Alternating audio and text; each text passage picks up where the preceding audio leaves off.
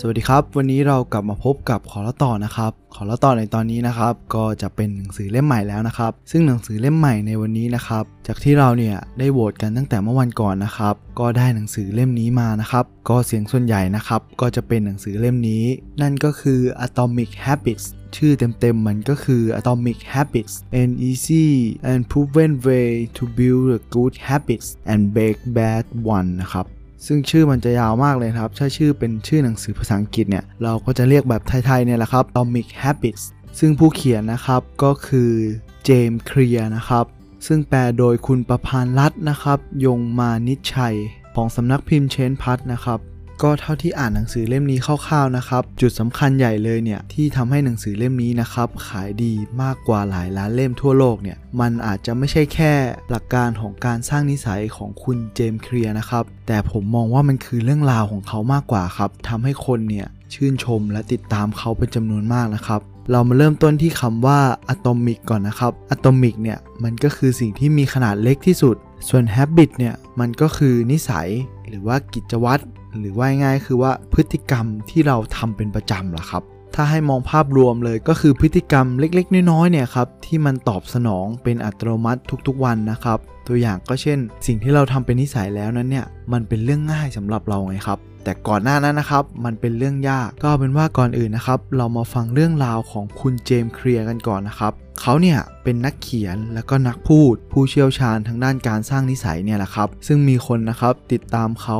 แล้วก็ชมผลงานเขาเนี่ยทางเว็บไซต์นะครับหลายล้านคนต่อเดือนเลยนะครับเขาเองเนี่ยก็มีประสบการณ์อย่างโชคโชยเลยนะครับในการสอนผู้นำสอนหัวหน้าบริษัท สอนโค้ดแล้วก็อาจารย์มากมายนะครับกว่า 10,000 คน ผ่านการสอนแบบออนไลน์ในนามสถาบันของเขานะครับเขาเองนะครับยังเป็นนักยกน้ำหนัก แล้วก็ช่างภาพผู้มีความมุ่งมั่นอีกนะครับทีนี้นะครับสำหรับในตอนนี้เนี่ยจุดคลายแม็กมันอยู่ที่ตรงนี้ครับ เรื่องราวของคุณเจมส์เคลียร์เนี่ยครับ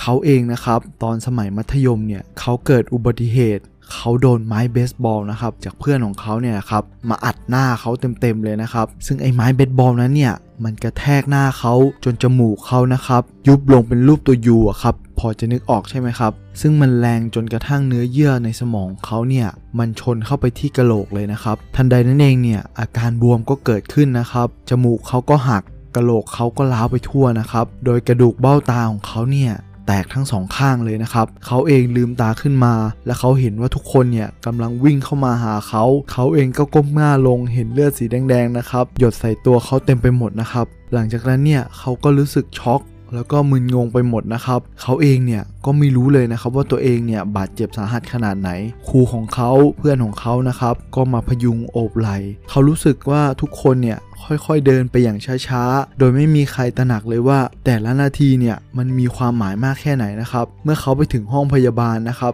นางพยาบาลนะครับ ก็เริ่มตั้งคำถามเป็นชุดเลยครับ ปีนี้คอสออะไร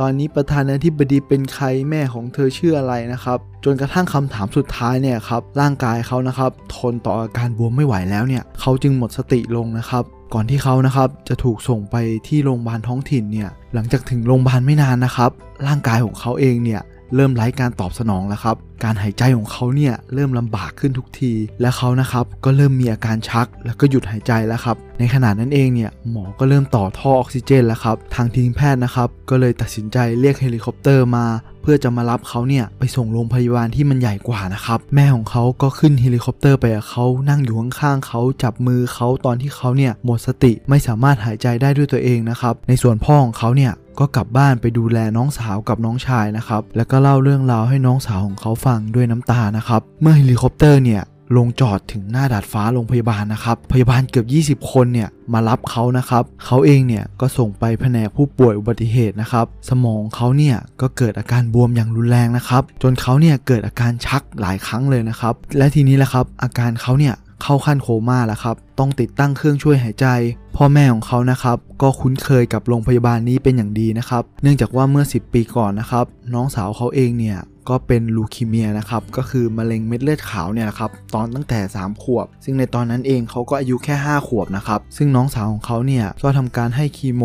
เจาะไขสันหลังไขกระดูกอยู่ราว 2 ปีครึ่งนะครับก็หลังจากที่พ่อแม่เขาเนี่ยกลับไปใช้ชีวิตอย่างปกติสุขนะครับเขาก็ไม่เคยกลับมาโรงพยาบาลนี้ แต่แล้วนะครับเขาก็กลับมาโรงพยาบาลนี้อีกครั้ง พร้อมกับลูกอีกคนหนึ่งที่เกิดอุบัติเหตุนะครับทางพยาบาลนะครับเขาก็เลยส่งบาทหลวง นักสังคมสงเคราะห์นะครับ มาพูดคุยเพื่อปลอบใจพ่อแม่เขานะครับว่าลูกของเขาเนี่ยอาจจะไม่รอดหรือว่าอาจจะไม่เป็นปกติได้นะครับซึ่งบาทหลวงคนนี้เนี่ย ก็เป็นคนเดียวกับคนที่เมื่อ 10 ปีก่อนนะครับ ได้มาคุยตอนที่น้องสาวเขาป่วยนะครับ พ่อแม่เขาเองเนี่ยก็แทบนอนไม่หลับเลยนะครับ เขาเนี่ยซึ่งในตอนนั้นเองนะครับ มันก็เป็นคืนที่เลวร้ายที่สุดในชีวิตของแม่ของเขาเลยนะครับก็หลังจากนั้นไม่นานนะครับ เขาก็ฟื้นตัวแล้วก็คืนสติขึ้นมานะครับ ตัวเขาเองเนี่ยเขารู้สึกว่าเขาสูญเสียการรับกลิ่นไปนะครับ นางพยาบาลเนี่ยก็เลยบอกให้เขานะครับพ่นลมออกมาทางจมูก แล้วก็สูดกลิ่นเข้าไป ผลทดสอบปรากฏว่าอะไรรู้ไหมครับ เขาเนี่ยก็รับรู้ถึงกลิ่นนะครับ แต่สิ่งที่มันน่าตกใจคืออะไรรู้ไหมครับ ในระหว่างที่เขาเนี่ยพ่นลมออกมานะครับ มันส่งผลให้ความดันลมนั้นเนี่ยผ่านรอยแตกร้าวตรงไอ้ตรงกระดูกเบ้าตาครับทำให้ลูกตาของเขานะครับถลนออกมาจากเบ้า โชคดีนะครับที่เขาเนี่ยยังประคองไอ้ตัวเปลือกตาเขาเส้นประสาทเนี่ยก็ยังไม่หลุดออกจากลูกตานะครับ ซึ่งผมฟังแล้วมันน่ากลัวมากเลยนะครับเนี่ย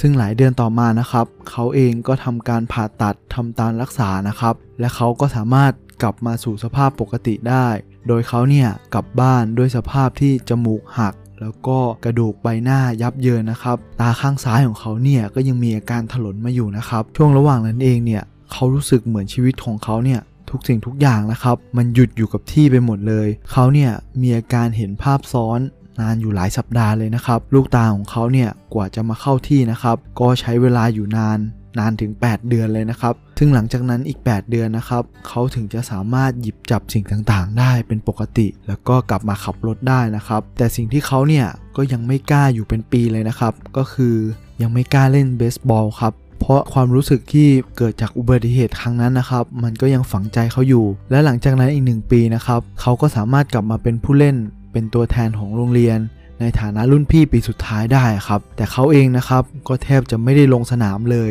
แต่เนี่ยแหละครับเขามันทำให้เขานะครับ ได้รู้ว่าเขาอะ ต้องพัฒนาแล้วก็ปรับปรุงอะไรให้มันดีขึ้น เนี่ยแหละครับ มันเลยเป็นจุดเปลี่ยนของชีวิตเขา ซึ่งจากผ่านไป 2 ปีนะครับเขาก็เริ่มต้นชีวิตใหม่ ด้วยการเป็นนักศึกษามหาวิทยาลัยนะครับ ซึ่งเนี่ยแหละครับ มันคือจุดเริ่มต้นของนิสัยเล็กๆ ของเขานะครับ ที่มันสร้างการเปลี่ยนแปลงครั้งยิ่งใหญ่ ให้กับคนทั่วโลกเลยนะครับ ก็เดี๋ยวเรื่องราวมันจะเป็นยังไงต่อนะครับ เรามาติดตามฟังกันในตอนต่อไปแล้วกันนะครับสำหรับในตอนนี้นะครับ ผมก็อยากจะฝากไว้ว่า เราเองนะครับไม่ต้องรอให้มันถึงจุดเปลี่ยนของชีวิตหรอกครับ ไม่ต้องรอให้มันเกิดอุบัติเหตุหรือว่าหรือว่าอะไรที่มันเจ็บปวดร้ายแรง จนให้เราเนี่ยต้องมาเริ่มนิสัยอะไรใหม่ ๆ หรือต้องเกิดการเปลี่ยนแปลงชีวิตนะครับเราสามารถทำได้ในตอนที่เราเนี่ยมีกำลังใจดี มีความพร้อมทางด้านร่างกายแล้วก็จิตใจ เราสามารถเริ่มได้ทันทีนะครับ ก็เดี๋ยวในตอนต่อๆไปนะครับ เราก็จะมาเรียนรู้หลักการในการสร้างนิสัยเหล่านี้แหละครับ ไปพร้อมๆกัน